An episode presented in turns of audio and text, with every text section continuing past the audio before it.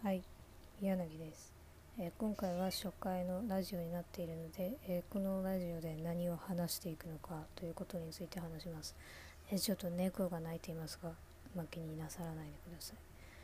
ええー最初にお伝えしたいこととしては基本的にこのラジオは人に聞かせることを目的として話しているわけではありません。えーで自分自身のえアウトプットアウトプットをして知識の定着を図ったりだとかえ自分の思考の整理のために使おうと思っています。まあ、なので特別、まあ、聞いていただく必要はないのかなと思っています。でまあ、ただまあ僕自身はすごくなんていうんですかね、ま、考えること自体は好きですので、まあ、僕みたいな凡人の、まあ、そういう、えー思考だとか話を聞いてみたい知ってみたい覗いてみたいみたいなそういう変わった思考をお持ちの方には聞いてもらってもいいかもしれないですね。えーただもし、えー聞くのであれば、えーまあちょっと注意していただきたい点がありますね。で僕まあここまで聞いてくださった方は分かると思うんですけど、まあ、淡々と話しますしすごく暗いですね。でおそらく聞いていると眠くなるのではないかなと思います。まあ、もちろん寝落ちに使うとか、まあ、そういうのであればいいんですけど、まあ、声が眠くなるから改善してほしいとか話が分かりにくいとか、まあ、そういう聞きづらいなみたいなそういうことですね。でそういう点については別にあの改善するつもりも特にないので、まあ、そこをご了承くださる方だけお聞きくださればと思います。であと、えーまあ僕自身はまあ若干気持ち的に弱い部分があってですね、まあ、時にまあちょっと精神的に病んでるんじゃないかなみたいな時があります、まあ、特別になんか病気にかかっているだとか、まあ、病院にかかるほどのレベルではないんですが基本的にメンタルが弱いですね。でそういう気分の中で話していたりとかすると、まあ、それは聞いてると聞いている人自身がね、ま、病んでいくというか気持ちが暗くなったりとかそういうこともあると思うので、えーまあ、無理に聞くことないかなと思います、まあ、個人的にはまあなんか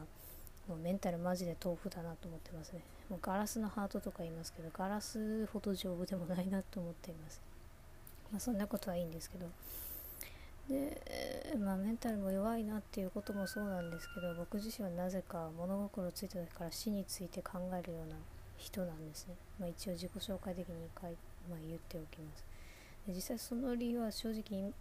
今も分かってませんね。なんとなく落ち込んだりなんとなく生きているっていうことが辛いですね。だから子供の頃から明るい明るさのあるような人間ではなかったです。なんかよく、まあ、知り合いとかね、まあ、大人の言う言葉になんか子供の頃は楽しかったとか学生時代は楽しかったとかそういうことを言ってる人もいますけど、まあ、僕自身はそういう感じも特にないわけですね、まあ、何なんだろうみたいなそんな風に思ってます。でその理由って何なんだろうなみたいな。なんでそんなに生きることに対して前向きではないんだろうとか。なんで死について考えるような子供だったんだろうとか。なんでそういう疑問を持ったんだろうとか、まあ、そんなことその理由を結構、うん、知りたいというか明確にしたいというか、まあ、そんな感じですね。でまあそれが、まあ、根本的ななんというか動機ですかね考えたりする時にまあなんかそういう軸で考えていますね。でおそらくまあそういう重たい話以外にも、ま、話すかもしれませんが基本的にはそこを軸に、えーまあ、配信ができればなというかです、まあ、聞いてもらうことを前提にはしていないので、ま、配信というのも変な話なんですが、まあ、そういうそういった感じです。まあ、ラジオに関してはそんな感じで、まあ、一つ、えーあとそんな感じでと言ってもそうですね。配信の頻度的には特に、えー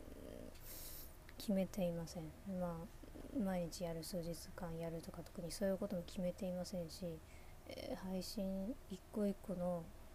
長さですね。そういったことも一切決めていません、まあ、思いついた時にやって、まあ、取りためていこうかなという感じです、まあ、そういうゆるい感じですね。まあ、ラジオに対全体ラジオ全体の内容に関してはこんなものですかね。でまあそれだけで終わるのもまあなんなので、まあ、一つ話題を話してから終わろうかなと思います。で今回何の話をしようかなって思った時に、えーと、人生って選択の連続だっていう言葉があると思うんですね。で実際そうで例えば僕がこれをラジオを始めるっていうのも一つの選択ですし、うん、まあ誰と結婚するのかを決めるっていうのも選択ですし大きなものから小さなものまで、まあ、今日何を食べるとか、まあ、そういうことも含めて全部人生っていうのは自分の選択によって作られるものですよねもちろんそれ以外の人の、え選択が自分の人生に影響することはもちろんありますけどね、まあ、例えば、まあ、まあ、結婚相手が何ですかね離婚を切り出してくるとかうん例えば転勤を決めるとかね、まあ、そういう他人の選択によって自分の人生が変わることもあります。が基本的には自分の選択が自分の人生になっていきますよね。でそのまあそういうわけなんでじゃあ最適な選択をしよう最善の選択をしようベストな選択をしようみたいなそういうふうに思うのはまあみんな思うと思うんですがただ実のところ現実的にこのベストな選択とか最善の選択っていうのは存在しないんじゃないかなっていうのは僕自身思っています。でそこにあるのはベターな選択だと思いますね思うんですねでそれはどういうことかっていうとえっ、ー、とベストの選択っていうと世の中の全部の選択肢の中から最もいいものみたいなそういうイメージですね。そういう意味として使っています。ただ現実問題として自分の手の届く範囲っていうのが絶対にありますよね。うん。でそれはうんそれをまあ最善の選択とか自分の範囲手の手の届く範囲でベストの選択っていう人もいるかもしれませんがここではまあそういう使い方ではないですね。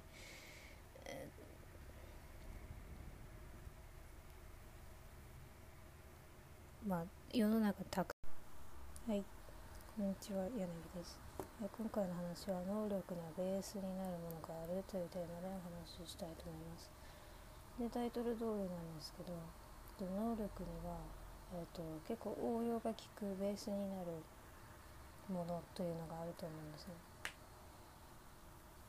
具体的に言うと例えばコミュニケーション能力だったりの論理能力とか問題解決能力継続力集中力自主性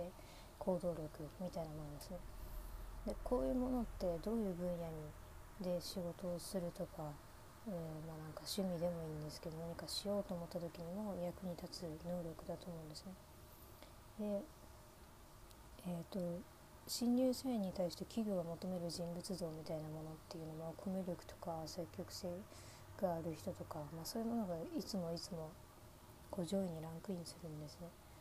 でそこういうことからも分かるようにまあ、業界知識とかなんか専門的なスキルっていうのは仕事をしていく中で誰でも身についていくものじゃないですか。ただこれコミュ力とか論理能力とか集中力とかっていうものを育てるのってものすごく大変でだからこそまあそういう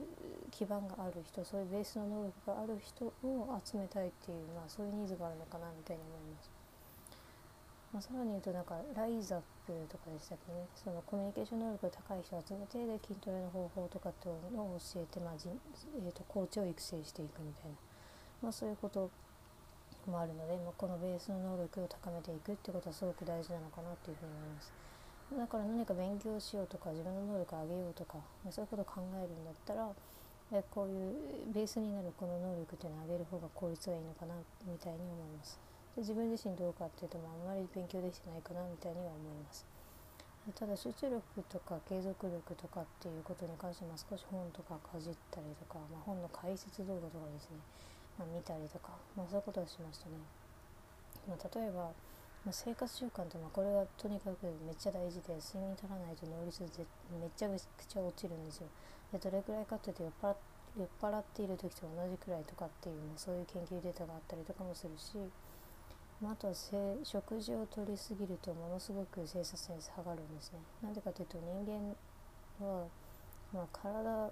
まあエネルギーの配分によってまあそのどういう生産をまあ、行動するかとかアウトプットするかみたいなことが変わってくるんだけど、えーと、食べ物を消化する時にもエネルギーが割かれるんですよね。食べた後眠くなるっていうのは要するに消化にエネルギーが回っているから頭にエネルギーが回らずに眠くなるっていう、まあ、現象が起きるんですけど、まあ、それは酵素とかっていう、まあ、エネルギーではなくて酵素っていう観点からも考えられるみたいですけど、まあ、そういうのがあると。まあ、とは習慣化するってことがすごく大事。えーと、意志の力っていうのは限られているっていうことが、まあ、すごく、まあ、最近言われていますけどそれって本当でから無意識にやれる状態を作ると要するにその意志の力っていうのは使わなくて済むので、まあ、少ない力で集中力発揮できたり、え、まあ、少ない力でできるからこそ継続がしやすくなったりするんですね。だからまあその習慣化するためのコツとしてはまあいくつかあって作業を始める時に決まった行動を作るみたいな、まあ、例えばよしやるぞみたいな感じでまあ何でもいいんですよガッツポーズするでもお辞儀するでも何でもいいしいつも決まった音楽を聴くとか決まった時間にやるとか決まった道具を使うとか、まあ、そういうことですただこれはまあ飽きたりするとやっぱ乗り下がることもあるんで、まあ、たまに息抜きするとか